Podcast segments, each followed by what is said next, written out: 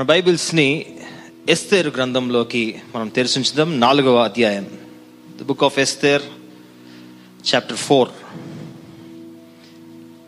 ఈరోజు మనం ధ్యానం చేయబోయే అంశము for such a time as this ఈ సమయమును బట్టియే అన్న అంశం మీద కొద్దిసేపు ఈ మొదటి ఆదివారంను మనం కొన్ని విషయాలు నేర్చుకుంటూ ప్రభు బలలో పాల్గొనడానికి మన హృదయాల్ని సిద్ధపరచుకుంటూ ఉందాం. For such a time as this ఈ సమయమును బట్టి ఏ అన్నమాట. ఇది మనం చదవకంటే ముందు ఈ వచనాన్ని చదవకంటే ముందు ఎస్తేరు గురించి రాణి అయిన ఎస్తేరు గురించి మనలో చాలామందికి ఆల్రెడీ తెలుసు. కానీ కొంతమందికి పరిచయం లేని వారికి త్వర త్వరగా ఏమి జరుగుతుంది అన్న విషయాన్ని ఒకసారి మనం చరిత్ర నుండి తెలుసుకునే ప్రయత్నం చేద్దాం. ఇండియా అన్న మాట బైబిల్లో ఒకటే గ్రంథంలో రాసింది అది ఎస్తేర్ గ్రంథం. మన కంట్రీ ఇంత పెద్ద కంట్రీ చాలా పెద్ద ఎకానమీ మంది ఈరోజు. కానీ ఇండియా భారతదేశం పేరు కేవలం ఎస్తేర్ గ్రంథంలో మాత్రమే రాసింది. మొదటి అధ్యాయం మొదటి వచనంలో మీరు చూసుకున్నట్లయితే ఇండియా నుండి కూష్ అన్న ప్రాంతం వరకు దాని కింద ఫుట్ నోట్లో మీరు చూసుకున్నట్లయితే నైల్ రీజియన్ వరకు. నైల్ నది ఎక్కడుందండి? నైల్ నది ఏ దేశంలో ఉంది? ఐగుప్తులో ఉంది కదా?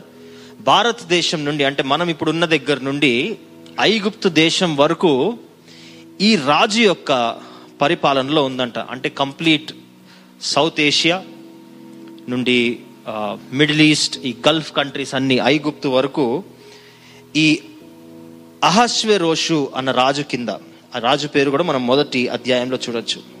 ఈ రాజ్యాలన్నింటినీ జయించుకుంటూ he is the ruler from India to Egypt. ఈరోజు మాటలో చెప్పాలంటే ఇండియా టు ఈజిప్ట్ అంతా ఆయన పరిపాలనలో ఈ ప్రాంతం ఉంది. ఎన్నో యుద్ధాలు గెలిచాడు కాబట్టి ఆయన ఫ్రెండ్స్ అందరినీ ఆయనతో కలిసి ఆయనతో పనిచేసే రాజులందరినీ పిలిచి ఒక గొప్ప విందు చేస్తున్నాడంట. ఒక రోజు కాదు రెండు రోజులు కాదు నూట ఎనభై రోజులు పార్టీ చేసుకున్నారంట. సగం సంవత్సరం పార్టీ చేసుకుంటూనే ఉన్నారంట. ఆ పార్టీలో మళ్ళీ చివరికి చివరి ఏడు రోజులు ఇంకొక గ్రాండ్ పార్టీ లాగా చేసుకుంటూ చాలా తాగుతూ వాళ్ళకి నచ్చిన పనులన్నీ చేసుకుంటూ వాళ్ళ విజయాల్ని ఆ రాజు అందరి ముందు ప్రదర్శించుకుంటున్నాడు ఆయన గొప్పతనాన్ని. ఈ రాజుగారికి వస్తి అని ఒక వెరీ బ్యూటిఫుల్ క్వీన్ కూడా ఉందంట వస్తి అన్న పేరుతో. చివరి రోజుల్లో ఆ పార్టీ యొక్క చివరి రోజుల్లో ఆమెను ఒకసారి అందరికీ చూపిద్దాం ఎంత అందంగా ఉంటుందని చూపిద్దాం అన్నప్పుడు ఆ రాణికి ఎందుకు బయటకు రాలేదు వీళ్ళందరూ బాగా తాగున్నారు వీళ్ళు వస్తే మంచిది కాదు అన్నట్టు ఆ రాణి రాజు పిలిచిన బయటకు రాలేదంట.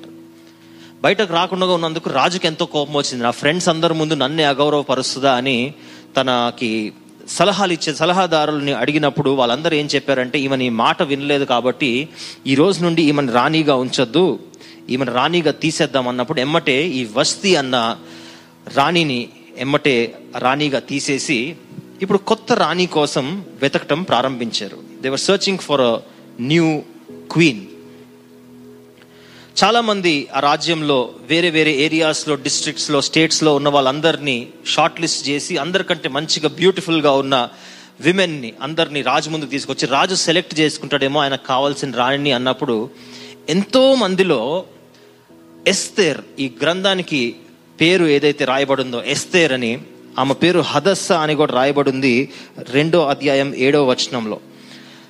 ఆ రాణిని రాజుగారు చాలా ఇష్టపడి చాలా అందంగా ఉంది అని వస్తీ తర్వాత రాణిగా ఎస్తేర్ని ఎన్నుకోవటం జరిగింది. అసలు ఈ ఎస్తేర్ ఎవరు అన్న విషయాన్ని మనం చూసినట్లయితే ఈ అహేశ్వరోషు అన్న రాజు కంటే ముందు నెబుకద్ నెజర్ రాజు గురించి మనం వినుంటాం. దానియల్ గ్రంథంలో నెబుకద్ నెజర్ రాజు గురించి వినుంటాం. ఆయన ఎరుసలేం మీద యుద్ధం చేసినప్పుడు అక్కడ గెలిచిన వాటన్నిటిని పట్టుకొని వాళ్ళ రాజ్యానికి తీసుకొని వచ్చారంట. అందులో ఎస్తేర్ని ఎస్తేర్తో పాటు చాలా మంది యూదుల్ని వీళ్ళందరూ ఎస్తేర్ యూదులు వంశానికి చెందిన వాళ్ళు. ఈ యూదులందరినీ వాళ్ళు ఎరుషలేంలో నుండి పట్టుకొని ఈ బబులోన్ రాజ్యానికి తీసుకొచ్చి బానిసలుగా తెచ్చుకున్నారంట. స్లేవ్స్ లాగా. స్లేవ్స్ లాగా వాళ్ళని అక్కడ తెచ్చుకున్నారు. ఆ బానిసలో ఒక బానిస ఆమె యూదురాలని రాజుకు తెలవదు కానీ మొర్దెకాయ్ అన్న వ్యక్తి. మొర్దెకాయ్ ఎవరు అంటే ఎస్తేర్కి కజిన్ సొంత చుట్టం. ఎస్తేర్ ఆ యుద్ధంలోనో మరి ఎక్కడో వాళ్ళ తల్లిదండ్రుల్ని కూడా కోల్పోయిందంట. ఒక అనాథగా ఉంది. ఎస్తేర్ వాజ్ అన్ ఆర్ఫన్ అటువంటి పిల్లని ఒక యంగ్ గర్ల్ని తీసుకొని వస్తూ మొరదకాయ కూడా తీసుకొచ్చి ఇట్లా రాజు రాణి కోసం వెతుకుతున్నాడు అన్నప్పుడు ఎస్తేర్ కూడా చాలా అందంగా ఉండేది కాబట్టి ఆ షార్ట్ లిస్ట్ చేశారు. తన రాజు కూడా ఎస్తేర్ని ఇష్టపడి నెక్స్ట్ రాణిగా ఎన్నుకోవడం జరుగుతుంది. అక్కడి వరకు పరిస్థితులు ఆ విధంగా జరుపుకుంటూ వచ్చినాయి. ఈ మొర్దకాయ అన్న వ్యక్తి ఎస్తేర్ వాళ్ళ బంధువు ఎవరైతే ఉన్నారో ఎస్తేర్ వాళ్ళ కజిన్ ఎవరైతే ఉన్నారో ఆయనకు మాత్రం రాజభవనంలోకి ప్రవేశం లేదు. ఎందుకంటే ఆయన నార్మల్ యూదుడు కాబట్టి. అయితే ఆయన బయటే గేట్ బయటే తిరుగుతూ ఉండేవాడు. ఎస్తేర్ లోపల క్షేమంగా ఉందో లేదో ఎస్తేర్ జాగ్రత్తగా ఉందో లేదో అని భయంతో ఆయన ఒక్కడే కుటుంబ సభ్యుడు అక్కడ ఉన్నాడు కాబట్టి తిరుగుతూ ఉండేవాడు. ఒకరోజు ఆ రాజభవనం దగ్గర తిరుగుతూ ఉంటే ఆ గేట్ దగ్గర ద్వారం దగ్గర ఆ రాజకోట బా- బా- ద్వారం దగ్గర ఇద్దరు వ్యక్తులు ఆ రాజుని చంపేయాలి అన్న ఒక కుట్ర వేస్తున్నట్టు అహేశ్వరోషు అన్న రాజుని. ఎవరైతే రాజు ఉన్నాడో ఆ ఏరియా అంతటికి అతన్ని చంపేయాలి అన్న ఒక కుట్ర వేస్తున్నప్పుడు ఈ విషయాన్ని ఈ మురదకై అన్న వ్యక్తి ఎస్తేర్ యొక్క బంధువు ఎవరైతే ఉన్నారో ఆయన జాగ్రత్తగా విని ఎమ్మటే ఎట్లో కట్ల లోపలికి ఆ సమాచారం పంపిస్తాడు. రాజభవనంలోకి ఆ సమాచారం పంపించినప్పుడు రాజు ముందుగా మేలుకొని ఈ కుట్ర నిజమే అని తెలుసుకొని ఆయన ప్రాణాన్ని రక్షించుకోవటానికి మొర్దకై సహాయపడతాడు. రాజు చాలా సంతోషపడతాడు మొర్దకై విషయం. కానీ ఆయన తర్వాత మురదకాయని మర్చిపోతాడు. ఇంత మేలు చేశాడు. ఆయన ప్రాణం పోకుండా కాపాడిన మురదకాయని కూడా రాజు మర్చిపోతాడు. ఇదే రాజు దగ్గర ఇంకొక వ్యక్తి ఒక చాలా ప్రాముఖ్యమైన వ్యక్తి ఉన్నాడు. ఆ వ్యక్తి పేరు హామాన్. మనం మూడవ అధ్యాయం నుండి చూసుకున్నట్లయితే ఈ హామాను గురించి మనం చూడొచ్చు. ఈ హామాను మన పొలిటికల్ కాంటెక్స్ట్లో చెప్పాలి అంటే రాజు అందరికంటే పైన అధికారిగా ఉన్నాడు. కానీ పనులన్నింటినీ చూసుకోవడానికి కోసం ప్రైమ్ మినిస్టర్ ఉంటాడు కదా. మన దగ్గర కూడా ప్రెసిడెంట్ ఉంటాడు. ప్రెసిడెంట్ తర్వాత ప్రైమ్ మినిస్టర్ అన్న వ్యక్తి ఉంటాడు. సో ప్రైమ్ మినిస్టర్కి చాలా హోదాలు ఉంటాయి. అటువంటి అధికారం కలిగిన వ్యక్తి ఈ హామాన్. కానీ మనసులో అంత మంచివాడు కాదు ఈ హామాన్. బయటకి ఎక్కడికి వెళ్ళినా ఈయన అధికారంలో ఉన్నాడు కాబట్టి అందరూ ఈయనకి మొక్కే వాళ్ళు అందరూ ఈయన నమస్కరించే వాళ్ళు కానీ బయట ఉన్న మొరదకాయ మాత్రం దేవుడు ఇచ్చిన ఆజ్ఞ ప్రకారం ఎవరికి మొక్కేవాడు కాదు. చాలాసార్లు హామాన్ ఈ మొరదకాయని గమనించాడు. అనేక వ్యక్తులతో ఆ హా హామ్ సరిచేసే ప్రయత్నం చేశాడు కానీ మొరదకాయ మాత్రం హామాన్ మాట వినట్లేదు. చాలా కష్టం పెట్టుకున్నాడు చాలా కుట్ర పెట్టుకున్నాడు.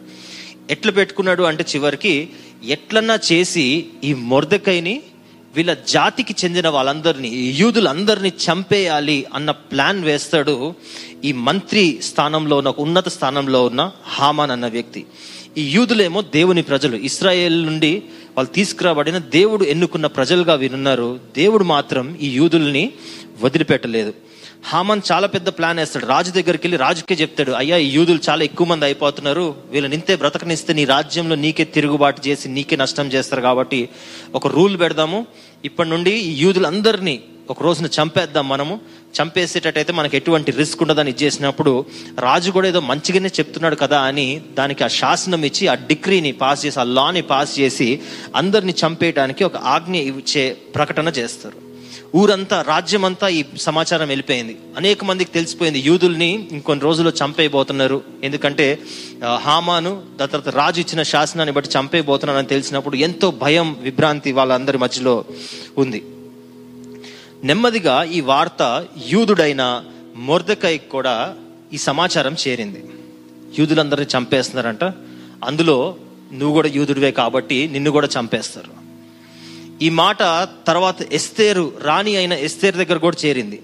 చేరినప్పుడు వీళ్ళందరూ చాలా టెన్షన్ పడుతున్నారు చాలా ఆందోళనలో ఉన్నారు.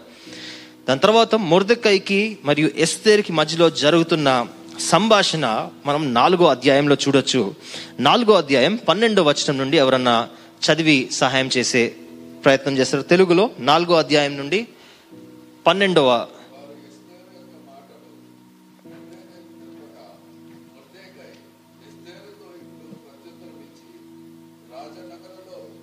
మాత్రము చేత యూదులందరికంటే నీవు తప్పించుకుందువని నీ మనస్సులో తలంచుకొనవద్దు.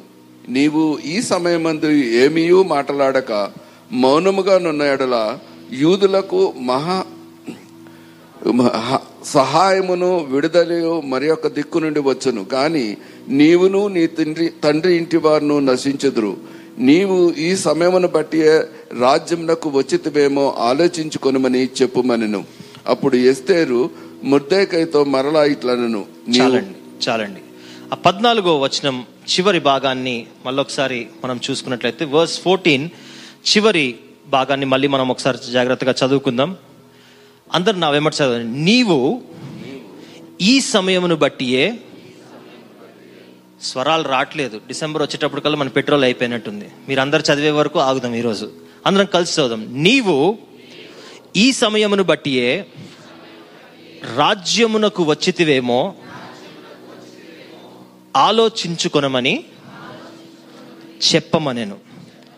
గమనించండి మురదకాయ డైరెక్ట్గా ఎస్తేర్తో మాట్లాడట్లేదు ఎందుకంటే ఎస్తేర్ ఏమో కోట లోపల ఉంది మురదకాయ ఏమో గేట్ బయట ఎక్కడో చాలా దూరంలో ఉన్నాడు. మధ్యలో ఒక మధ్యవర్తి ద్వారా వీళ్ళిద్దరు సంభాషణ చేస్తున్నారు. ఎట్లా చేయాలి ఏం చేయాలి యూదులందరినీ చంపేస్తారంట మన మన జాతికి చెందిన వాళ్ళందరినీ మన దేశానికి చెందిన వాళ్ళందరినీ చంపేస్తారంట ఏం చేయాలి అన్నప్పుడు చాలా దుఃఖంతో బాధతో వీళ్ళిద్దరు ఒక ప్లాన్ వేసే ప్రయత్నం చేస్తున్నారు. మురదకై దేవుని దేవుడిచ్చిన జ్ఞానంతో ఒక మాట పలుకుతున్నాడు. ఏంటి అంటే మనం ఎరుస్లేం నుండి ఇక్కడికి ఎందుకు వచ్చామో తెలియదు బయట బానిసగా ఉన్న నిన్ను మహారాణిగా ఎందుకు చేశాడో అది కూడా మనకు అర్థం కాలేదు. అనాథగా ఉన్న నిన్ను ఎంతోమంది ధనము ఐశ్వర్యం కలిగిన వాళ్ళకంటే ఎక్కువగా పైన స్థానంలో దేవుడు ఎందుకు పెట్టాడో మనకు తెలియదు. ఈరోజు మన జాతి వాళ్ళందరినీ ఖతం చేసేయబోతున్నారు అంటే మన జాతిని రక్షించటానికే దేవుడు నిన్ను అక్కడ పెట్టే పెట్టాడేమో. ఆ వర్స్ని మళ్ళీ ఒకసారి స్క్రీన్ మీద ఉంచండి. ఈ సమయమును బట్టియే దేవుడు నిన్ను ఈ స్థానంలో పెట్టాడేమో. Maybe this is the exact time that God wanted to use you to save your people ఆ వచనాన్ని మళ్ళీ ఒకసారి చూద్దాం నీవు ఈ సమయమును బట్టియే రాజ్యమునకు వచ్చితివేమో జ్ఞాపకం తెచ్చుకో ఎస్తేర్ అని ఒకసారి వాళ్ళ బంధువు అయిన ఎస్తేర్కి గుర్తు చేస్తున్నాడు. ఇంగ్లీష్ బైబిల్లో for such a time as this maybe you are brought here to be the queen for this very moment for such a time as this అని అందరు నాతో చెప్తారు ఒకసారి for such a time as this this అంటే ఈ సమయం. తెలుగులో కూడా అదే రాసింది కదా. ఈ దిస్ అన్న మాటలో నాలుగు అక్షరాలు ఉన్నాయి కదా. టిహెచ్ఐఎస్ ఈ సమయం దిస్ మూమెంట్ దిస్ టైం అన్న దాంట్లో నాలుగు విషయాలు ఉన్నాయి. ఆ నాలుగు విషయాల్ని తెలుసుకోకంటే ముందు దీని తర్వాత ఏం జరిగిందో మనం ఒకసారి చూద్దాం. ఎస్తేర్ మురదకైకి ఎస్తేర్ గుర్తు చేశాడు. నేను దేవుడే అక్కడ ఏర్పాటు చేసి ఉంటాడు ఏమన్నా మనం ఆలోచన చేసి మన ప్రజలందరినీ రక్షించాలి అన్నప్పుడు దాని తర్వాత పదిహేను పదహారు వచనాల్లో ఎస్తేరు ఉపవాసం ఉండమని యూదులందరినీ ప్రార్థన చేయమని చెప్తుంది. దాని తర్వాత నెక్స్ట్ డే చాలా జాగ్రత్తగా రాజు దగ్గరికి ఎంతో భయంతో వెళ్తుంది. ఎందుకంటే ఆ కాలంలో రాజు ఎంత స్ట్రిక్ట్ వాడంటే సొంత కుటుంబ సభ్యులు రాని వస్తే కూడా అడగకుండా పర్మిషన్ లేకుండా వస్తే అదొక నేరంగా చూసి చంపేసేవాళ్ళు. చాలా భయంతో ఎంతో ధైర్యం చేసుకొని ఒకరోజు రాజు మరియు హామాను ఒక మీటింగ్ పెట్టుకొని మాట్లాడుతూ ఉంటే ఎస్తేర్ వాళ్ళ వాళ్ళ మధ్యలోకి వెళ్తుంది. రాజు ఎమ్మటే ఆమెని ఏం అనకుండగా సంతోషపడి ఎందుకు రాణి వచ్చిందో నీకు ఏం కావాలో చెప్పు రాజ్యంలో సగం కావాలంటే కూడా నేను నీకు ఇచ్చేస్తా నీకు ఏం కావాలో చెప్పు నీ విన్నపం ఏంటో చెప్పు అన్నప్పుడు రాణి ఒక కోరిక అడుగుతుంది ఎస్తేర్. ఏంటి అంటే ఈరోజు సాయంత్రం నేను ఒక విందు చేస్తున్నాను. ఆ విందుకి ఇక్కడ ఉన్న మీరు రాజుగా మీరు రావాలి. ఈ మంత్రి గారుగా ఉన్న హామాన్ గారు కూడా ఆ విందుకి రావాలి అని చెప్పినప్పుడు తప్పకుండా వస్తామంటారు. దాని తర్వాత సాయంత్రం ఆ విందుకి వచ్చినప్పుడు ఇద్దరు మాత్రమే ఇద్దరిని మాత్రమే పిలిచింది ఎస్తారు. హామాన్ని ఆ రాజైన అహేశ్వరోష్ని. వాళ్ళిద్దరిని పిలిచిన తర్వాత అక్కడ రాజు అడుగుతున్నాడు ఏమి కోరిక కావాలి చెప్పు అన్నప్పుడు ఎస్తేర్ ఇంకొంచెం సమయం ఆయన దగ్గర కొనే ప్రయత్నం చేస్తుంది. ఏమంటది అంటే ఈరోజు మీరు వచ్చారు చాలా సంతోషం. నా కోరిక ఏంటంటే ఇదే విధంగా రేపు కూడా మీరు ఒకసారి మళ్ళొకసారి ఈ విందుకు రండి అన్నప్పుడు రాజు సరే సరే అనుకొని వెళ్ళిపోతాడు. ఆ రాజభవనం నుండి బయటకు వచ్చేటప్పుడు హామాను చాలా గొప్పవాడుగా నడుచుకుంటూ వస్తున్నాడు. ఎందుకంటే రాజుతో రాణితో కూర్చొని ఒక డైనింగ్ టేబుల్ మీద కూర్చొని తినే అర్హత రాజ్యంలో ఎవరికీ లేదు. ఎంతో ఘనత ఉంది నాకు. నాకంటే గొప్పవాళ్ళు ఈ రాజ్యంలో రాజు కాకుండా ఇంకెవరూ లేరు అని రాణి పిలిచినప్పుడు రాజుతో పాటు నన్ను కూడా సమానంగా చూస్తున్నాను ఎంతో గర్వంతో హామాను బయటకు నడుచుకుంటూ వస్తున్నాడు. అందరూ లేచి నిలబడుతున్నారు. ఎక్కడికి వెళ్తుంటే ఎక్కడ వాళ్ళందరూ లేచి నిలబడుతున్నారు నమస్కరిస్తున్నారు. కానీ రాజ్యమంత్రుట్లో ఒక వ్యక్తి మాత్రం నమస్కరించట్లేదు. ఆ వ్యక్తి మొర్దెకాయ్. అందరూ మాట వింటున్నారు కానీ మొర్దెకాయ్ మాట వినట్లేదు. ఈ హామాన్కి ఈ అసూయ తట్టుకోలేకపోతుంది ఈ జలసీ తట్టుకోలేక చివరికి వాళ్ళ ఫ్రెండ్స్ కొంతమందికి కొంతమంది దగ్గరికి వెళ్ళి డిస్కస్ చేస్తారంట అరే రాజు కూడా నన్ను ఎంతో లెక్క చేస్తాడు రాజే నన్ను ఎంతో గౌరవం ఇస్తాడు నాకు కానీ మొరదకాయ అన్న ఈ యూదుడు మాత్రం నాకేమి ఇవ్వట్లేదు. యూదులందరిని ఎట్లయినా చంపేస్తున్నాం కానీ వీడికి మాత్రం చాలా టఫ్ పనిష్మెంట్ పెట్టాలి అన్నప్పుడు ఆ ఫ్రెండ్స్ అందరు కలిసి ఒక ప్లాన్ వేశారంట. ఏంటి అంటే ఒక మంచి ఎత్తైన ప్లాట్ఫామ్. ఎంత ఎత్తు అంటే డెబ్బై ఐదు అడుగులంట. డెబ్బై ఐదు అడుగులు అంటే ఏడు ఫ్లోర్ల బిల్డింగ్ మన అపార్ట్మెంట్లు ఉంటాయి కదా అపార్ట్మెంట్లో ఒక యాభై ఫ్లోర్లు ఉంటాయి. డెబ్బై ఐదు ఫ్లోర్ల డెబ్బై ఐదు అడుగుల ఇది అంటే ఆల్మోస్ట్ చాలా ఎత్తైన ప్రదేశంలో ఒకటి నిర్మించి అక్కడ నెక్స్ట్ డే మొరదకాయని ఉరి తీయాలి అన్న ప్లాన్ వేశారంట. ఎట్లయినా యూదులందరినీ చంపేయాలి అన్న రూల్ ఆ దేశం అంతట్లో ఆల్రెడీ వచ్చేసింది. మొరదకాయని చంపటం పెద్ద కష్టమైన విషయం కాదు.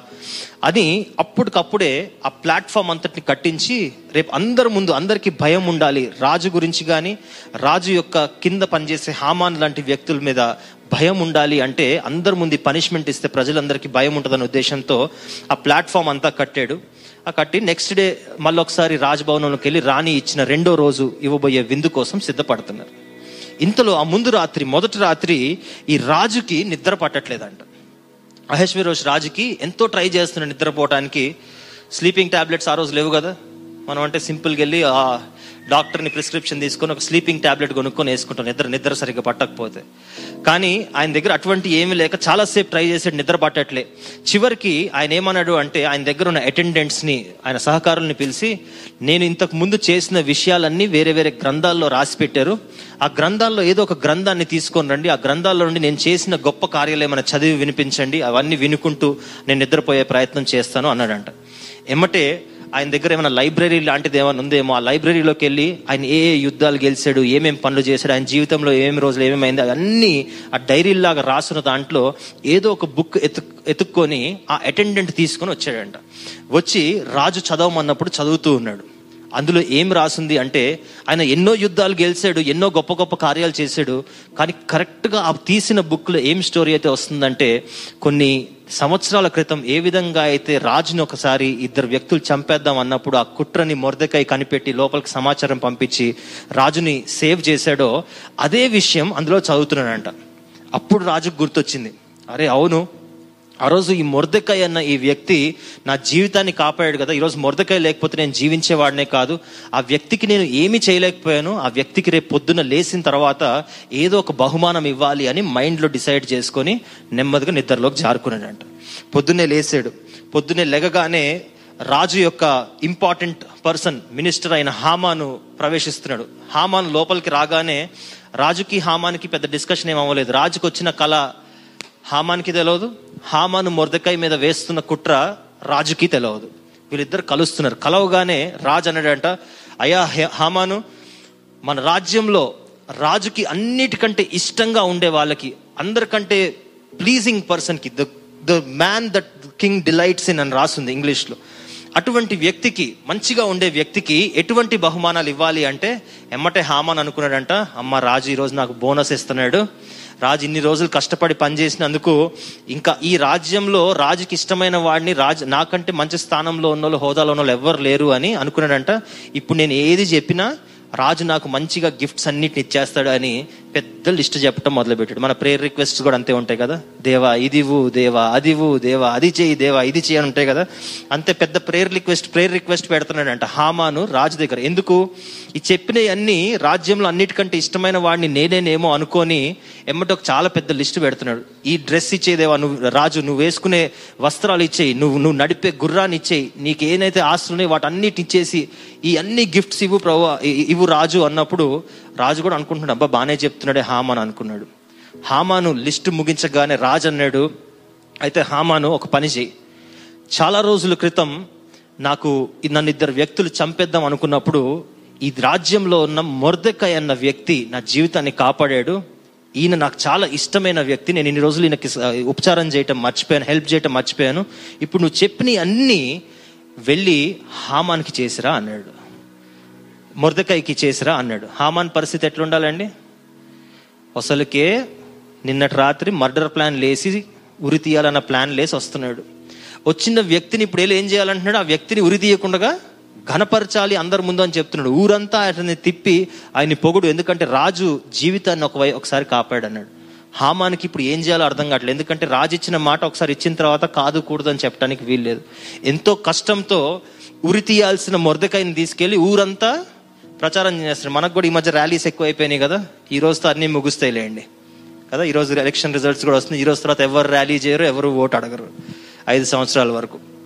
ర్యాలీస్ చేసుకుంటూ మొరదకాయని ఎంతో కనపరిచారంట. లోపల మాత్రం కుళ్ళుతో చాలా బాధపడుతున్నాడు హామాన్.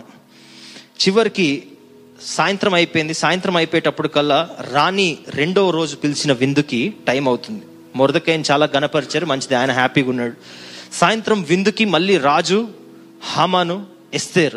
మళ్ళొకసారి అక్కడికి వచ్చినప్పుడు రాజు మళ్ళొకసారి ఒకసారి రాణి నీకేం కావాలి రాణి చెప్పు ఏం కావాలని నీకు ఇస్తాను అన్నప్పుడు ఆ రాణి రాణి అయిన ఎస్తేర్ చెప్తుంది అయ్యా నా ప్రజల్ని మా జాతికి చెందిన వారందరినీ చంపేయాలన్న శాసనం ఇచ్చారు అంటే రాజుకు అర్థం కావట్లేదు. ఎందుకంటే ఆయన ఇచ్చిన శాసనమే కానీ వాటన్నిటిని చాలా దాచిపెట్టేసి హామాన్ చాలా తెలివిగా ఆ కుట్రని నడిపాడు కాబట్టి ఎవరు ఏం చేశారు చెప్పు అంటే అప్పుడు ఎస్తేర్ రాణి చెప్తుంది నీ ముందు కూర్చొని ఉన్న ఈ వ్యక్తి హామానే యూదులందరినీ చంపేయాలి నా ప్రజలందరినీ చంపేయాలి నేను కూడా ఒక యూదురాల్ని మమ్మల్ని అందరినీ చంపేయాలన్న ప్లాన్ వేసాడు అన్నప్పుడు రాజు ఎంతో ఆందోళనలోకి వచ్చాడు. ఎందుకు అంటే ఆ రూల్ని పాస్ చేసింది ఆయనే.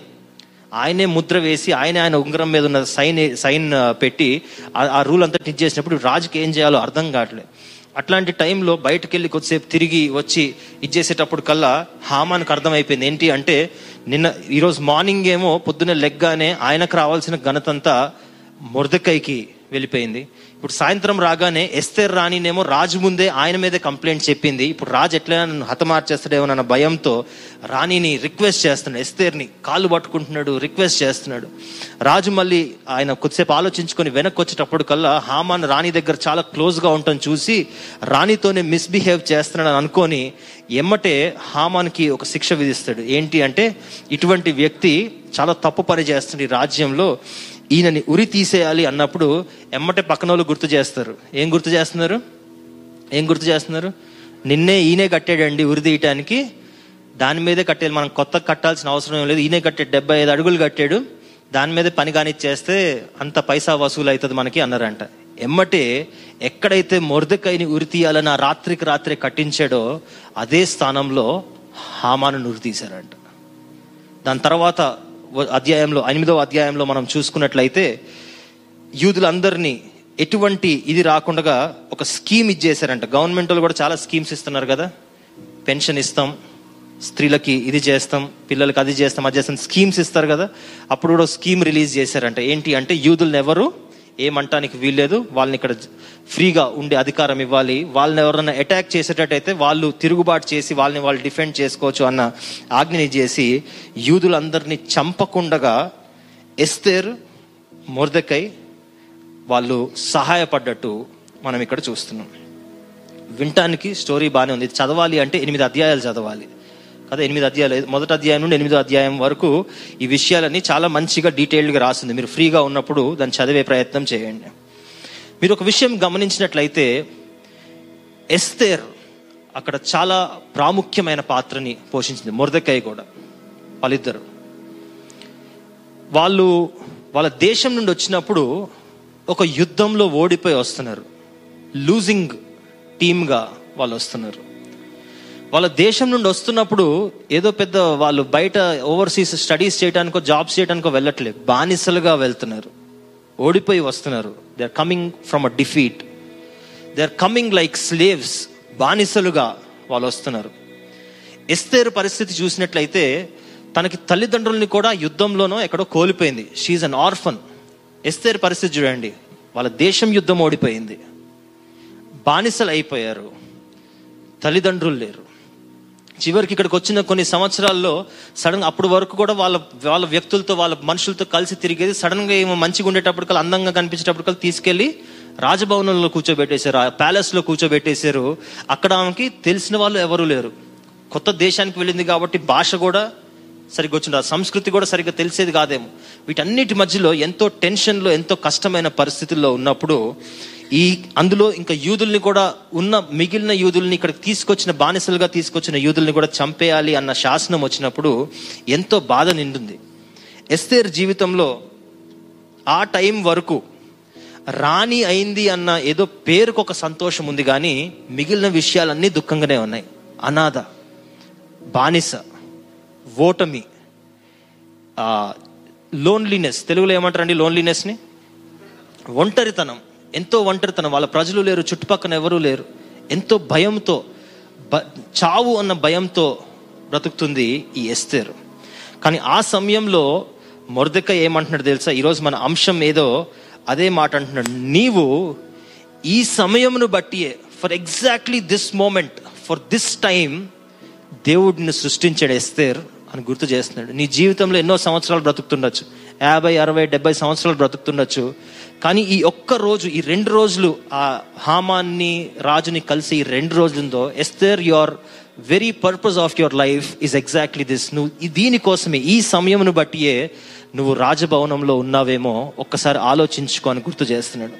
దాని తర్వాత ఎస్తేర్ ఏ విధంగా వాళ్ళ ప్రజలందరినీ తెలివిగా దేవుడిచ్చిన జ్ఞానం ద్వారా అంతేకాదు నాలుగో అధ్యాయం పదహారో వచనంలో మీరు చదివినట్లయితే ఉపవాసం ద్వారా. మూడు రోజులు ఉపవాసం ఉన్నారంట. ఉపవాసం ఉండి ప్రార్థన చేశారు. వాళ్ళ సొంత తెలివితేటల మీద వెళ్ళలేదు. ఉపవాసం ఉండి ప్రార్థన చేసి ఈ చాలా క్లిష్టమైన ఇది ఒక పొలిటికల్ ప్రాబ్లం ఇది ఒక కల్చరల్ ప్రాబ్లం ఇది ఒక సోషల్ ప్రాబ్లం అన్ని ప్రాబ్లమ్స్ చాలా సివియర్ ప్రాబ్లమ్ని ఒక బానిస ఒక ఒక ఆర్ఫన్ లాంటి వ్యక్తి సాల్వ్ చేయగలిగింది. ఒకసారి ఈ స్టోరీని మనం ఒకసారి పక్కన పెట్టేసి ఆది కాండంలో ఉన్న యోసేపు స్టోరీ మనందరికీ చాలా బాగా తెలుసు. యోసేపు జీవితంలో మనం త్వరగా చూసుకున్నట్లయితే ఆయన పుట్టినప్పటి నుంచి సొంత బ్రదర్స్తో ఆయనకు ఎంతో వైరం ఉంది. సొంత అన్నదమ్ములు ఆయన్ని ఇష్టపడేవాళ్ళు కాదు. ఎందుకంటే తండ్రికి యోసేపు చాలా ఇష్టం యాకోబ్కి యోసేపు చాలా ఇష్టమని ఆయన మీద ఒక దుష్మని పెట్టుకున్నారు ఎనిమిటీ పెట్టుకున్నారు. అస్సలు నచ్చేవాళ్ళు కాదు. ఒకరోజు బయట ఎక్కడో ఫీల్డ్లో కనపడితే ఎమ్మట ఆయనకున్న బట్టలన్నిటి చింపేసి ఒక గోతిలో పడేస్తారు ఒక పిట్లో పడేస్తారు. అంత హేటెడ్ పిట్లో పడి ఎక్కడో చచ్చిపోయాడని చెప్దాం ఫాదర్కి అని సొంత తమ్ముడిని చంపేసేటువంటి అంత వైరం వాళ్ళల్లో ఉందంట. యోసేపు పుట్టినప్పటి నుండి ఇంట్లో సంతోషంగా అందరితో కలిసి ఉండట్లేదు. ఎందుకంటే సొంత అన్నదమ్ములే ఆయనకు వ్యతిరేకంగా పనిచేస్తున్నారు. తర్వాత అక్కడ పడేయటం ఎందుకు అని బయట కొంతమంది వెళ్తుంటే కొన్ని డబ్బులకి యోసేపుని అమ్మేశారంట. ఐగుప్తు వెళ్తున్న కొంతమంది బిజినెస్ చేసుకునే వాళ్ళు మర్చెంట్స్ కొంతమంది ఉంటే వాళ్ళకి యోసేపుని అమ్మేశారంట. సొంత అన్నదమ్ముల దగ్గర ఆయనకి ఎటువంటి స్థలం లేదు. చివరికి అమ్మివేయబడ్డాడు. వేరే వాళ్ళకి కొంచెం చిల్లర డబ్బులకి అమ్మివేయబడ్డాడు. బానిసగా ఆయన్ని ఐగుప్తు తీసుకెళ్ళారు. అక్కడ పోతిఫర్ అన్న వ్యక్తిలో వ్యక్తి వాళ్ళ ఇంట్లో పెట్టినప్పుడు అక్కడ కూడా ఎంతో శోధన పోతిఫర్ భార్యతో ఎంతో పెద్ద శోధనలో ఆయన ఏం తప్పు చేయకపోయినా కూడా ఆయన మీద నిందలు మోపి ఆయన్ని జైల్లో పెట్టిన పరిస్థితి. జైల్లో పెట్టినప్పుడు కూడా ఎంతో మందికి సహాయం చేశాడు.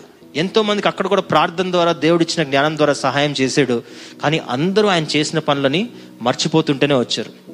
ఒకరోజు ఫరో ఆ ఐగుప్తు దేశానికి ఉన్న రాజుగా ఉన్న ఫరోకే ఒకరోజు ఒక కలొచ్చి ఎవ్వరు దాన్ని ఇంటర్ప్రిట్ చేసి ఎక్స్ప్లెయిన్ చేయలేనప్పుడు అప్పుడు గుర్తొస్తుంది యోసేపు అనే ఒక వ్యక్తి ఉన్నాడు కదా ఈ వ్యక్తి దేవుని జ్ఞానంతో వీటన్నిటిని ట్రాన్స్లేట్ చేసి చెప్తాడు కదా అన్నప్పుడు యోసేపుని తీసుకొస్తారు. యోసేపు ఆ కళకి భావం అంతా చెప్పిన తర్వాత రాజు ఎమ్మటే చాలా హ్యాపీగా ఫీల్ అయ్యి యోసేపు చేసిన మేలు కోసం ఎమ్మటే ఆయన్ని ముందు రోజు రాత్రి జైల్లో ఒక ఖైదీగా ఉన్నాడు. నెక్స్ట్ డే పొద్దున్న ప్రైమ్ మినిస్టర్గా ఐగుప్తులు అంతా తిరుగుతున్నాడు. చూసారా? ముందు రోజు రాత్రి వరకు కొన్ని రోజులు కాదండి కొన్ని సంవత్సరాలు యోసేపు లైఫ్లో తన పుట్టినప్పటి నుండి అన్నదమ్ములతో ఉన్న వైరం దాని తర్వాత అమ్మివేయబడటం జైల్లో పెట్టబడటం ఎన్నో హింసలు నిందలు తప్పుడు ఆరోపణలు అన్నీ వేసిన తర్వాత ఒక్క రాత్రిలోనే యోసేపు జీవితం జైలు నుండి from the prison it is going right into the palace ఒకటే రాత్రి. యోసేపు సమయం ఆ క్షణంలో వచ్చింది. కొన్ని సంవత్సరాలు ముప్పై నలభై సంవత్సరాలు వెయిట్ చేసి ఎన్నో నిందలు ఎన్నో బాధలు. ఆ సమయంలో కూడా మీరు ఎక్కడ యోసేపు గురించి చదివినా యోసేపు దేవుడిని తిట్టుకున్నట్టు యోసేపు దేవుడిని వదిలేసినట్టు పాపం చేయడానికి అవకాశం వచ్చినప్పుడు ఎవరు చూడట్లేదు కదా అని పాపం చేసినట్టు. లేదు అంటే నా అన్నదమ్ములే నాకు వ్యతిరేకంగా ఉన్నారు కదా నేను కూడా నా అన్న అన్నదమ్ములకి ఏమన్నా నష్టం చేయాలన్న ఆలోచన యోసేపు దగ్గర మీరు ఎప్పుడూ చూసుండరు. అంత మంచి జీవితాన్ని సాక్ష్యం కలిగిన జీవితాన్ని జీవించినందుకు ఆ టైం వచ్చినప్పుడు when Joseph's time had come ఆ సమయము యోసేపుకి వచ్చినప్పుడు ఓవర్ నైట్లో ఆయన్ని జైలు నుండి ఒక ఖైదీ నుండి ఒక ప్రైమ్ మినిస్టర్గా తీసుకెళ్ళి పెట్టాడు ఎటువంటి స్థానం లేని బానిసగా ఒక అనాథగా ఉన్న ఎస్తేర్ని తీసుకెళ్ళి రాణిగా పెట్టాడు. ఎవరికి కుటుంబంలోనే ఇష్టం లేని అమ్మివేయబడి చాలా అబ్యూస్ చేయబడిన జోసెఫ్ని కూడా తీసుకెళ్ళి ఒక ప్రైమ్ మినిస్టర్గా ఐగుప్తు దేశానికి పెట్టగలిగాడు. ఈ రెండు విషయాలు చూసినట్లయితే ఆ సన్నివేశాలు జరిగేటప్పుడు ఎస్తేర్ జీవితంలో కూడా ఇది కొన్ని సంవత్సరాలు జరిగింది. మనం చెప్పుకోవడానికి ఒక పదిహేను నిమిషాలు చెప్పుకున్నాం కానీ ఈ సన్నివేశం అంతా చాలా రోజుల చాలా సంవత్సరాల వ్యవధిలో జరిగింది. ఆ టైం అంతట్లో ఎస్తేర్ ఎప్పుడు తను నేర్చుకున్న తన తల్లిదండ్రుల దగ్గర నుంచి తన పితరుల నుండి నేర్చుకున్న విలువల్ని ఎప్పుడు కోల్పోకుండా దేవుని భయం ఉంది అని మనం నాలుగో అధ్యాయం పదహారో వచనం చూడొచ్చు. ఎందుకంటే కష్టం వచ్చినప్పుడు ఏం చేయాలని తొందరపడి ఆలోచన తీసుకోవట్లేదు. మూడు రోజులు ఏమి చేయకుండా ఉపవాసం ఉందాం అంటుంది. అదే తనకున్న భక్తిని తనకున్న దేవుని ఎట్ల ఆసక్తిని తెలుపుతుంది. ఒక చిన్న ఎగ్జాంపుల్ని కూడా నా పర్సనల్ లైఫ్లో నుండి చెప్తాను. మీ అందరికీ మన జగేపేటలో ఉన్న పరిచర్య గురించి కూడా తెలుసు. ప్రతి ఫిబ్రవరి నెలలో జగేపేటలో మీటింగ్స్ జరుగుతాయి. చాలా పెద్ద ఎత్తున జరుగుతాయి. వేల మంది ప్రజలు అక్కడికి వస్తారు. చర్చ్ నుండి ఆ మీటింగ్స్ జరిగే స్థలం ఒక రెండు కిలోమీటర్ల దూరం ఉంటుంది. మన హైదరాబాద్ నుండి మన టీం వాళ్ళు కూడా అక్కడ మీడియా విషయాల్లో సండే స్కూల్ కిడ్స్ క్యాంప్ నడిపే విబిఎస్ ఆ టైంలో కూడా విబిఎస్ జరుగుతుంది విబిఎస్ నడిపే విషయంలో మేమందరం కూడా వెళ్ళి అక్కడ సహకరిస్తూ ఉండేవాళ్ళం యవనస్తులుగా. ఇది ఒక సుమారు ఒక ఆరేడు సంవత్సరాల క్రితం జరిగిన సన్నివేశం. జగేపేటలో మీటింగ్స్లో వాక్యం మంచిగా ఉంటుంది వాక్యం తర్వాత సాంబార్ మంచిగా ఉంటుంది కదా? ప్రతి పూట భోజనాలు ఉంటాయి భోజనాల్లో ఏం చేయరు? White rice sambar. All five days white rice sambar. మధ్యలో ఎవరికన్నా కానుకకి ఎవరన్నా తీసుకొచ్చి ఎవరన్నా చికెనో ఏదో గుడ్డో ఏదో ఇస్తే వస్తుంది కానీ లేకపోతే it is white rice and sambar. మీలో చాలా మంది అక్కడ సాంబార్ని కూడా తిన్నారు. ఆ సాంబార్ పొద్దున్న ఆరేడు గంటలకి స్టార్ట్ అవుతుంది వండటం. రాత్రి ఆరేడు గంటలు రాత్రి చివరికి చివరి భోజనాలు అయిపోయిన తర్వాత ఒక పదిహేను పదహారు గంటల తర్వాత దాన్ని దింపుతారు. నాన్ స్టాప్ సాంబార్ ఉడుకుతూనే ఉంటారు అందులో నీళ్ళు పోస్తూనే ఉంటారు కూరగాయలు వేస్తూనే ఉంటారు ఇంకో వైపు తీస్తూనే ఉంటారు తింటూనే ఉంటారు. అయితే ఆ సాంబార్లో నాకు సొరకాయ అంటే చాలా ఇష్టం. మా టీం అందరికి సెపరేట్గా ఒక దగ్గర టేబుల్ వేసి త్వరగా మళ్ళీ వెళ్ళి లంచ్ తర్వాత సెషన్ స్టార్ట్ చేయాలని మంచిగా టేబుల్ వేసారు సన్న ఇస్తారు ఉంటుంది తెలుసా అండి? పేపర్ లాగా ఉంటుంది ఇస్తారు. కదా ఆ ఇస్తారు వేసారు మంచిగా కూర్చున్నాం. మన టీం వాళ్ళు కూడా ఉన్నారా? మీరు కూడా ఉన్నారు ఆ రోజు? సాంబార్ ఇన్సిడెంట్లో ఎస్ టీం వాళ్ళు అందరు కూర్చొని ఉన్నారు. సాంబార్ వేస్తూ వేస్తూ ఆ సొరకాయ ముక్క కూడా ఇంత ఉంటుంది. ఆరించి ఉంటుంది. కట్ చేయడానికి కూడా టైం ఉండదు అక్కడ. ఫటాఫట్ నరికేస్తారు నాలుగు ముక్కలు చేస్తారు సొరకాయని వేసి పడేస్తారు. తింటే తిని లేకపోతే లేదని. కదా? టేస్ట్ మాత్రం చాలా బాగుంటుంది. అయితే సొరకాయ వేయండి అని అడిగాను. నాదే తప్పు. వేడి వేడి సాంబార్ తీసుకొని ఇట్లా స్టవ్లోని ఇట్లా బకెట్తో ముంచి తీసుకొని వచ్చి ఇంక నెక్స్ట్ ప్లేట్ లేదు. అందులో చెయ్యి కూడా పెట్టలేము అంత పొగలు పొగలు వచ్చే సాంబార్. ఆ ఆంటీ పెద్ద వయసు ఆంటీ ఒక ఆమె ఉంటుంది. ఆమె సొరకాయ వేస్తుంటే ఆ సొరకాయ రైస్ మీద పడి రెండు టప్కీలు కొట్టి తిరిగి వచ్చి నా ల్యాప్ మీద పడ్డది. ఇంత సొరకాయ. ఎంత వేడిగా ఉందంటే నేను పరలోకం వరకు వెళ్ళి పేతురు గారికి హైఫై కొట్టి వచ్చేసా. అంత వేడిగా ఉంది కదా? అది పడ్డది పోనిస్తే బాగానే ఉండేది. ఎమ్మటే ఆంటీ అక్కడ వామ్మో తప్పు అయిపోయింది బావు మీద పడ్డది అనుకుని ఒక నాప్కిన్ తీసుకొని ఆ సొరకాయ మీద పెట్టి నొక్కి పడేసింది. పరలోకం లోపల కూడా వెళ్ళి వచ్చేసాను నేను ఆ టైంలో ఆమె దాన్ని తీయట్లే తీయాలని ప్రయత్నం చేస్తుంది అదేమో రావట్లేదు లా ఆఫ్ గ్రావిటీ పనిచేస్తుంది అక్కడ. కదా? చుక్కలు కనపడ్డాయి ఆ రోజు. బాగా కాలిపోయినట్టు అయిపోయింది. సరే కాలిపోతే కాలిపోయింది. అట్లీస్ట్ డ్రెస్ అన్నా చేంజ్ చేసుకొని రావాలి అని నేను ఎమ్మటే బయలుదేరి ఒక రెండు కిలోమీటర్ల దూరం ఉన్న వెనక్కి ఇంటికి వచ్చాను. చర్చ్ అక్కడే ఉంటుంది ఇల్లు ఒకే దగ్గర ఉంటాయి చర్చ్ ఇంటికి వచ్చాను. ఇంటికి వచ్చి నన్ను బైక్ మీద తీసుకొచ్చిన తమ్ముడికి చెప్పాను అరే రెండు నిమిషాలు ఉండు ప్యాంట్ చేంజ్ చేసుకుని వస్తా వెళ్ళిపోదాం అని చెప్తే. నేను రెండు నిమిషాలు వచ్చేటప్పుడు కల్లా వాడు గొల్లెం లాక్ వేసుకుని వెళ్ళిపోయాడు. నేను ఇంట్లో లాక్ వేసి ఉన్నాను ఇప్పుడు. నాకు ఇల్లు అంతా మా అమ్మమ్మ వాళ్ళ ఇల్లే కాబట్టి కొంచెం తెలుసు ఎటు పోతే ఏదో వస్తుంది ఏ డోర్ ఎక్కడుందని తెలుసు కాబట్టి ముందు డోర్ లాక్ వేసాడు కాబట్టి వెనక డోర్లో నుంచి వెళ్తుంటే వెనక డోర్ తీసుకున్నాను బయటకు వెళ్తుంటే పక్కన స్టవ్ మీద ఎర్రగా కనపడుతుంది. ఏంటి అంటే పాలు నిండుగా పెట్టి ఆన్ చేసి వాళ్ళు మీటింగ్స్ దగ్గరకు వచ్చి రెండు గంటలు అవుతుంది. ఆ పాలన్నీ మండిపోయి బొగ్గ అయిపోయి గిన్నె తెల్ల గిన్నె ఎర్రగా అయిపోయింది. ఖాళీ ఖాళీ.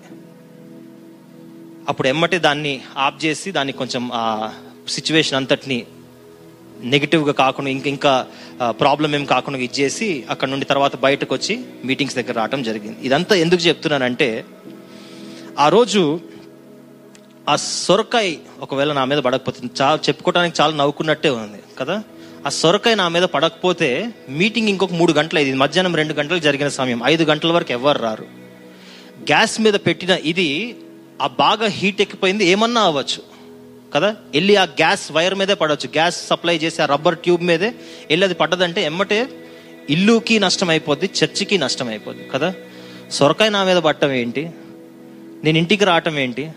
వాడు వచ్చినోడు ఏదో లాక్ అయ్యేటండి వాడు ఒకవేళ లాక్ అయ్యకుండా ఉన్నట్టయితే నేను మెయిన్ డోర్ నుండే వెళ్ళిపోయేటోడిని. వెనక్కి వచ్చేటోడిని కాదు ఈ స్టవ్ చూసేటోడిని కాదు కదా? సొరకాయ పట్టడం ఏంటి?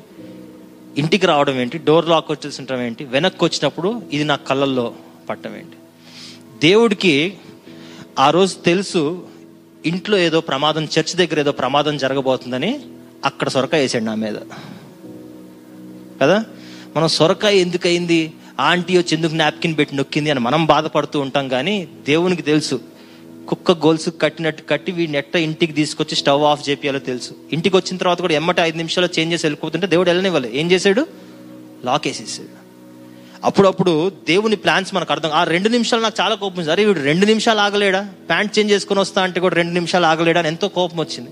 కానీ తర్వాత అర్థమైంది ఏంటి అంటే ఈ ప్లాన్ అంతట్లో ఆ సన్నివేశాలు అన్నీ చూస్తుంటే అప్పుడు అర్థమైంది ఈరోజు ఇంట్లో ఒక గ్యాస్ సిలిండర్ పేలకుండగా దేవుడు అక్కడ సొరకాయ పడేసాడు. కదా? ఇది చెప్పుకోవటానికి చాలా నవ్వుకున్నట్టు ఉండొచ్చు. కానీ ఆ రోజు ఎస్తేర్ని తన ప్రజలని కాపాడుకోవడం కోసం బానిస చేశాడు. ఒక ఆర్ఫన్ చేశాడు. ఒకవేళ ఎస్తేర్ ఆర్ఫన్ కాకపోతే వాళ్ళ తల్లిదండ్రులు చెప్పేవాళ్ళు మేము రాజు దగ్గరికి మేము పంపించమండి మా కుమార్తె మేము పంపించమని అనేవాళ్ళేమో తల్లిదండ్రులు ఉన్నట్టయితే. తను ఒక అనాథగా చేశాడు.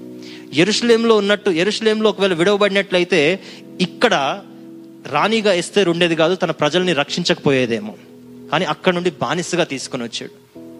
ఎన్నో కష్టాలు కలిపి యోసేపు జీవితంలో కూడా చూడండి. ఒకవేళ యోసేపు అన్నలు ఆయన్ని అమ్మకపోతే ఆయన ఐగుప్తుకు చేరేవాడు కాదు. పోతిఫర్ భార్య ఆయన్ని నిందించకపోతే ఆయన జైల్లో వేయబడేటాడు కాదు. జైల్లో వేయబడకపోతే ఫరో దగ్గరికి యోసేపు చేరేవాడు కాదు ఆ డ్రీమ్స్ని ఇంటర్ప్రెట్ చేయడానికి చివరికి యోసేపు చేసిన పని ఏంటి అంటే ఆ రాజ్యం అంతట్లో వాళ్ళ రాజ్యంలో చుట్టుపక్కల ఉన్న రాజ్యాలు అన్నిట్లో కరువు వచ్చినప్పుడు చివరికి ఆయన సొంత దేశం వాళ్ళు ఆయన సొంత అన్నదమ్ములు కూడా తిండి అడుక్కోవటం కోసం ఈ మంత్రి గారైన యోసేపు దగ్గరకు వస్తారంట ఆయన జాతిని ఆయన ప్రజల్ని కాపాడుకోవటానికి కోసం కూడా యోసేపుని ముందుగా ఐగుప్తు పంపించాడంట. కానీ యోసేపు ఆ ముందు జరిగిన ముప్పై సంవత్సరాలు నలభై సంవత్సరాలు అంతా చూసుకున్నట్లయితే ఎంతో బాధ ఎంతో నెగ్లెక్ట్ చేశారు అందరూ ఎంతో తృణీకరించారు అందరూ. అవన్నీ చేసిన తర్వాత ఈరోజు యోసేపు సమయం వచ్చింది. అనాథగా బానిసగా కష్టాల్లో లోన్లీగా ఒంటరిగా ఉన్న ఎస్తేర్కి ఆమె సమయం వచ్చింది. దేవుడు మన జీవితాల్లో ఎప్పుడు మన సమయాన్ని తీసుకొస్తాడో మనకు తెలియదు for such a time as this God has appointed you Esther అని మొరదకాయ గుర్తు చేసింది. For such a time as this ఈ దిస్ అన్న మాటలో నాలుగు అక్షరాలు ఉన్నాయి. నాలుగు విషయాలు నేర్చుకొని మనం సెలవు తీసుకుందాం. మొట్టమొదటిది ఈ రెండు సన్నివేశాల్లో ఈ సొరకాయ సన్నివేశంలో ఒకవేళ మనం చూసినట్లయితే మూడు విషయాల్లో మనం చూసినట్లయితే మొట్టమొదటి విషయం మనం చాలాసార్లు అర్థం చేసుకోని విషయం ఏంటి అంటే ఇట్ ఈస్ గాడ్స్ టైమింగ్ దేవుని టైమింగ్ మనకు అర్థం కాదంట. కదా? దిస్లో నాలుగు అక్షరాలు ఉంటాయి కదా? టిహెచ్ ఐ ఎస్ దిస్లో. అందులో మొదటి అక్షరం ఏంటంటే this T. T for timing దేవుని సమయం చాలాసార్లు మనకు అర్థం కాదంట. మనమేమో ఇప్పుడే చేయాలనుకుంటాం. కానీ దేవుడు అప్పుడప్పుడు ఆపేస్తాడు. మనమేమో చాలా తర్వాత ఎప్పుడో చేయాలి అనుకుంటాం దేవుడు ఇప్పుడే చేయమంటాడు. మన టైమింగ్ మన ఆలోచన దేవుని టైమింగ్ దేవుడు ఆలోచన చాలా సార్లు చాలా డిఫరెంట్గా ఉంటాయి అంట అందుకే యషియా గ్రంథంలో ఇర్మియా గ్రంథంలో my plans are not as your plans నా తలంపులు మీ తలంపులు వంటివి కావు అని దేవుడు గుర్తు చేస్తున్నాడు. ఈరోజు దేవుని టైమింగ్ని దేవుడు ఏ సమయానికి ఏం చేయాలనుకుంటున్నాడు అన్న విషయాన్ని మనం గ్రహించగలుగుతున్నాము? ఎందుకు అంటే ఆ రోజు సొరకాయ ఆ ఆ రోజు పడకుండా ముందు రోజు నా మీద పడ్డట్టయితే ఉపయోగం ఉందా? లేదు. ఎందుకంటే ఆ రోజే స్టవ్ కాలిపోయే అవకాశం ఉంది కాబట్టి ఆ రోజే సొరకాయ పడాలి. దేవుడికి తెలుసు సొరకాయ ఎవడి మీద ఎప్పుడు వేయాలి? పోనీ వేరే చర్చ్ మెంబర్ మీద వేసినట్టయితే వాళ్ళ ఇంటికి పోయేటోడు. ఇక్కడ చర్చ్ దగ్గర పేలేది? పేలనే పేలేదు అది. God exactly knows the timing. ఏ పర్సన్ని ఏ సిచ్యువేషన్ని ఏ థింగ్ ఏ థింగ్ని ఎక్కడ వాడాలో దేవుడికి ఎగ్జాక్ట్ తెలుసు. కానీ మనం ఏంటంటే ఆ ప్రాసెస్ అయ్యే వరకు ఆగాం. యోసేపు ముప్పై నలభై సంవత్సరాలు ఆగాడు. నాకు ఎగ్జాక్ట్ నంబర్ తెలియదు బట్ అట్లీస్ట్ ఒక thirty years thirty plus years యోసేపు ఆగాడు. ఆ ముప్పై సంవత్సరాల్లో ప్రతి స్టెప్లో యోసే యోసేప్కి నెగిటివే కనపడుతుంది. ఓటమి నింద అమ్మివేయటం తృణీకరించబడటం ఇవే కనపడుతున్నాయి. వాటిలన్నిటిలో ఓపిక కోల్పోకుండా దేవుడు ఎప్పుడో ఒకప్పుడు ఆయన టైం ప్రకారం ఆయన చేసే కార్యం చేస్తాడని నమ్మాడు. యోసేపుని ప్రధానమంత్రిగా చేశాడు ఎస్తేర్ని ఒక మహారాణిగా దేవుడు చేశాడు. రెండవ అక్షరం దిస్లో ఏంటి అంటే హెచ్ హెచ్ ఫార్ హ్యూమిలిటీ చాలాసార్లు మనం దేనికోసం మనం వెయిట్ చేసి చూస్తున్నప్పుడు పని అవ్వకపోతే ఎమ్మటే మన ఆలోచనలు మనం వేసుకోవటం ప్రారంభం చేస్తాం. దేవుణ్ణి కూడా ఓవర్టేక్ చేసి దేవా ఇట్లా చేయి దేవా అట్లా చేయి మన ప్రేయర్స్ ఎప్పుడన్నా మీరు ఎప్పుడన్నా మీ ప్రేయర్ రికార్డ్ చేసుకొని మీ అంతటి మీరే వినండి. మనం దేవుని అడగం దేవునికి చెప్తాం. ప్రేయర్స్లో విన్నారా? దేవుణ్ణి మనం అడగం. దేవా చెయ్యి అని అడుగుతున్నాయి కూడా మన ఆలోచనలే దేవునికి చెప్తాం.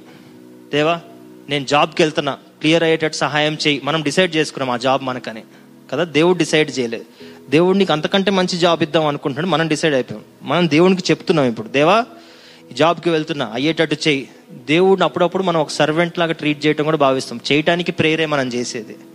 కానీ అప్పుడప్పుడు దేవుడిని ఏదో పెద్ద సర్వెంట్గా మనం వాడుకున్నాడు దేవా ఇది చెయ్యి దేవా అది చెయ్యి నా జీవితంలో ఇది చెయ్యి దేవుడిని ఏదో అడిగినట్టు వినయంతో ప్రవర్తించేటట్టే ప్రయత్నం చేస్తాం. కానీ మనలో నీ చిత్తం ఏదైతే అది చేయి ప్రభు అన్న మాట చాలాసార్లు రాదు.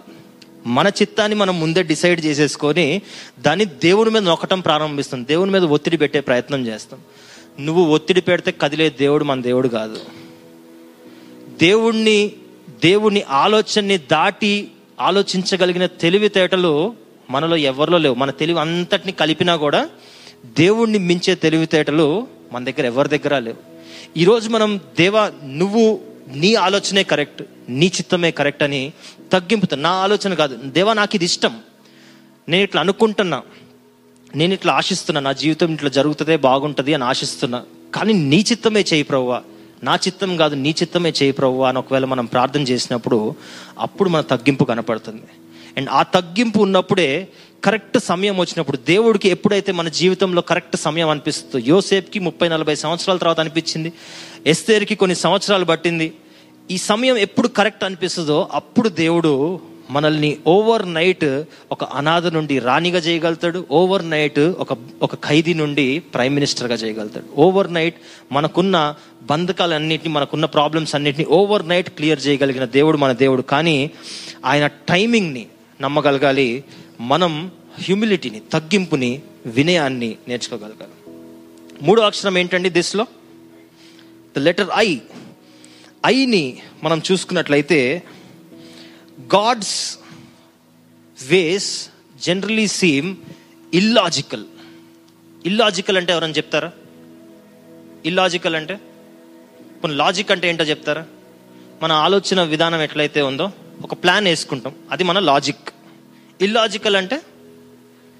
లాజిక్కి ఉల్టాగా ఉన్నాయి వ్యతిరేకంగా ఉన్నాయి. లాజిక్ లేని పనులు. దేవుని పనులు దీన్ని నెగిటివ్గా అనుకోవద్దు కానీ దేవుని పనులు చాలాసార్లు ఇల్లాజికల్గా ఉంటాయంట. ఏది? మన మానవ తలంపులకి అవి ఇల్లాజికల్ అనిపిస్తాయి. ఆయన ప్రకారం అది లాజికలే కానీ మన ఆలోచన ఎంత తక్కువైందంటే దేవుని జ్ఞానం ముందు మన జ్ఞానం ఎంత తక్కువదంటే దేవుని ఆలోచనల ముందు మనకు ఎంత తక్కువ తెలుసు అంటే దేవునికి నువ్వు ఒక పది సంవత్సరాల తర్వాత ఏం చేస్తావో ఏ రోజు ఎక్కడ ఏం తింటావో కూడా దేవుడికి ఈరోజే తెలుసు. కదా? మనకి ఈరోజు లంచ్లో ఏం తింటున్నావు కూడా తెలియదు కదా? మన లైఫ్ గురించి మనకే తెలియదు దేవుడికి అంత తెలుసు. దేవుని ఆలోచన ఆయనకు అంత జ్ఞానం ఉంది కాబట్టి ఆయనకు ముందే తెలుసు ఎక్కడ ఏం చేయాలి. ఎక్కడ సొరకాయ ఎక్కడ డోర్ లాక్ ఎక్కడ స్టవ్. దేవుడికి ప్లాన్ క్లియర్గా తెలుసు. కదా? అన్నిసార్లు దేవుడు వచ్చి అక్కడ ఒక ప్రవచన రూపంలో దర్శన రూపంలో నువ్వు ఇక్కడ నుండి లేచి చర్చ్ దగ్గరికి వెళ్ళి స్టవ్ ఆఫ్ చేయము అని దర్శనంతోనే మాట్లాడు. అప్పుడప్పుడు క్రియల ద్వారా కూడా చేపిస్తుంటాడు. ఒకరితో సొరకాయ పడేస్తాడు. ఇంకొకటి నాప్కిన్తో నొక్కిస్తాడు. ఇంకొకరితో బైక్ తీపిస్తాడు. కదా? ఇవన్నీ దేవుడు ప్లాన్ ప్రకారం చేస్తూ ఉన్నప్పుడు ఆ ప్లాన్ జరుగుతూ ఉన్నప్పుడు అన్నిసార్లు మంచిగా ఉండదు. చాలాసార్లు అది మంచిగా ఉండదు. చాలా ప్రతికూలంగానే ఉంటుంది. నెగిటివ్గానే అనిపిస్తుంది మనకి. కానీ నెగిటివ్గా అనిపించి కంప్లీట్గా లాజిక్ లేకుండా అనిపిస్తుంది. సొరకాయ బట్టం ఏంటి? ఇంత మంచి మీటింగ్ జరుగుతుంటే దేవుని సేవ చేయట్లేదా? దేవుని సేవ కోసమే కదా ఇక్కడ వచ్చి నా మీద సొరకాయ వేయటం ఏంటి? అని మనం బాధపడటం కాదు. దాని వెనక కూడా దేవుని లాజిక్ ఏంటి? Stove off చేపియాలి. ఆల్రెడీ అప్పటికే ఒక గంటన్నర అవుతుంది స్టవ్ అని దేవుడికి తెలుసు. ఇంకొక అరగంట అయితే ఆడ పేలుతుంది ఏదో ఒకటి అని దేవుడు తెలుసు కాబట్టి దేవుడు లాజిక్ స్టార్ట్ అయింది. కానీ అక్కడ వేరే మీటింగ్స్ దగ్గర కూర్చుని మనకేమనిపిస్తుంది అది? ఇల్లాజికల్ అనిపిస్తుంది. So today our opinion about our situation might seem illogical దేవుడు ఏ ఏం చేస్తున్నాడు దేవుడు? ఏంటండి? దేవుడు ఏడండి? దేవుడు ఉన్నాడు అని అప్పుడప్పుడు మాట్లాడంటారు కదా. ఎందుకు అంటే దేవుడు లేక కాదు.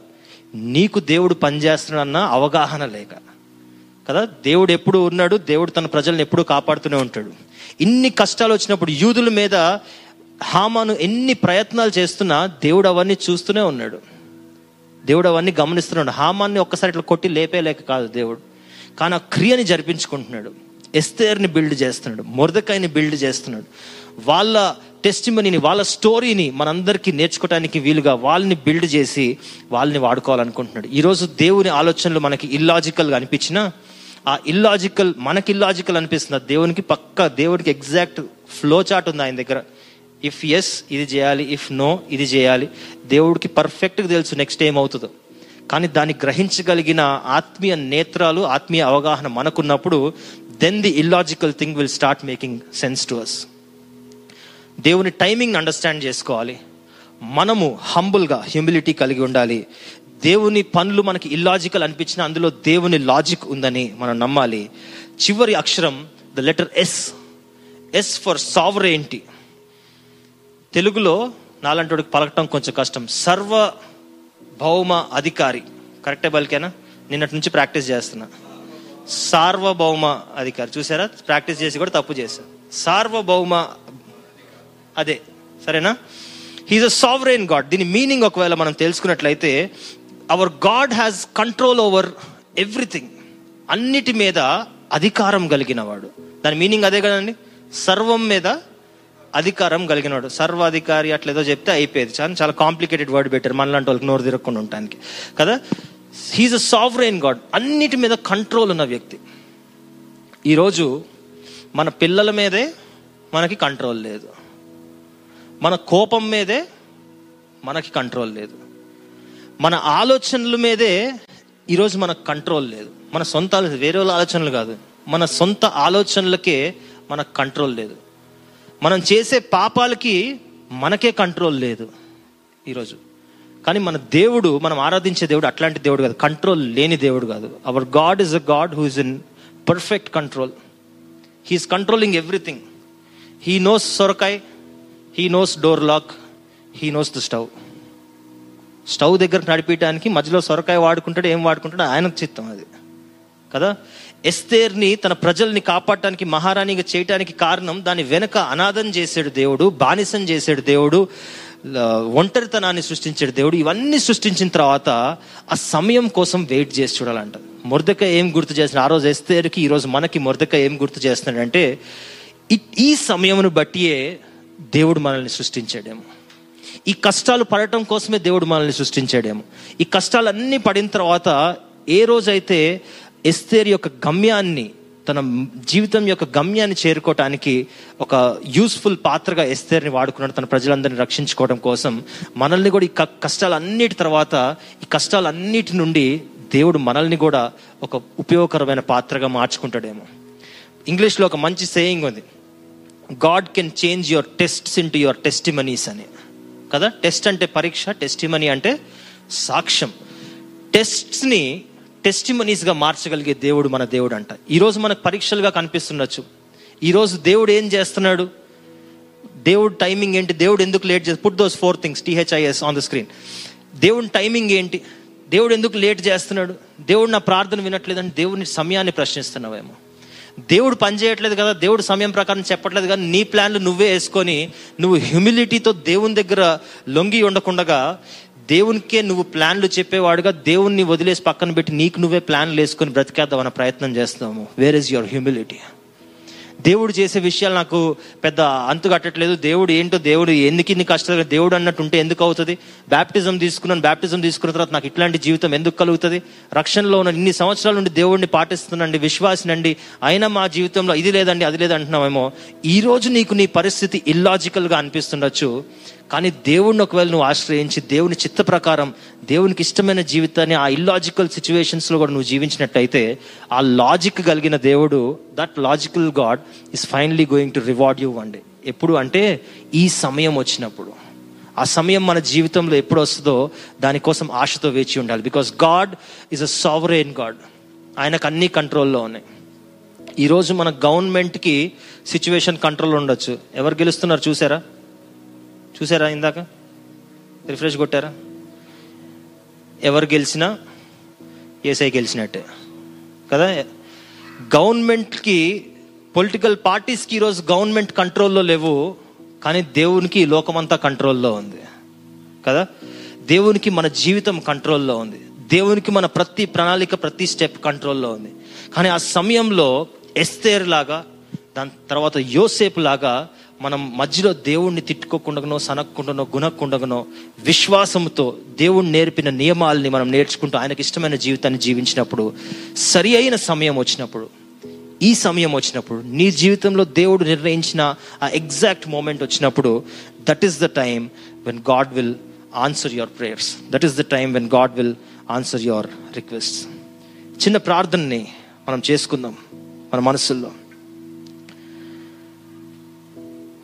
దేవా కష్టాలు వచ్చినప్పుడు ప్రతిసారి సాతాను నుండి వచ్చిందేమో అని మేము ఇబ్బంది పడుతున్నాం. కానీ అప్పుడప్పుడు కొన్ని సమస్యలు దేవుడు కూడా కల్పిస్తాడు. ఆ సమస్యలు ఏ విధంగా ఉన్నావో చూడటానికి దేవుడు సమస్యలు రప్పిస్తాడు. ఎస్తేర్ లాగా యోసేపు లాగా ఒక సాక్షిగా నిలబడి వాళ్ళ గమ్యాన్ని వాళ్ళు ఏ విధంగా అయితే సఫలం చేశారో how they fulfil their very purpose of their life మనం కూడా వాళ్ళలాగా ఉన్నామా? లేదు అంటే మధ్యలోనే ఆయన టైమింగ్ని నమ్మలేక మనం హంబుల్గా ఉండలేక ఆయన లాజిక్ని కాకుండా మన లాజిక్ని వాడే ప్రయత్నాలు చేస్తూ ఆయన కంట్రోల్ చేయడానికి వదలకుండా మనమే కంట్రోల్ చేద్దామని మనమే తహతహలాడుతున్నామేమో దేవునికి మన జీవితాల్ని అప్పగించుకుంటూ ఒక చిన్న ప్రార్థన చేసుకుందాం. ప్రేమ కలిగిన తండ్రి గొప్ప దేవ మీకు వందనాలు తెలియజేస్తున్నాం. మధ్యాహ్న కాల సమయంలో మా అందరితో మాట్లాడి ఈ వాక్యాన్ని మాకు అందించినందుకు వందనాలు తెలియజేస్తున్నాం. ఎస్తేరు లాగా యోసేపు లాగా మేము కూడా మీ సరి అయిన సమయం కోసం మీ అధికారం కోసం మీ నడిపింపు కోసం మీ లాజిక్ కోసం మీ గ్రీన్ సిగ్నల్ కోసం చూసేవారుగా మమ్మల్ని అందరి నుంచి మనం ప్రార్థన చేస్తున్నాం ప్రభు. కష్ట సమయాల్లో కూడా మిమ్మల్ని పట్టుకొని నడిచే కృపని భాగ్యాన్ని మాకు అనుగ్రహించండి. ఈ ప్రార్థన ఏసే నామని అడిగి వేడుకుంటున్నాం తండ్రి.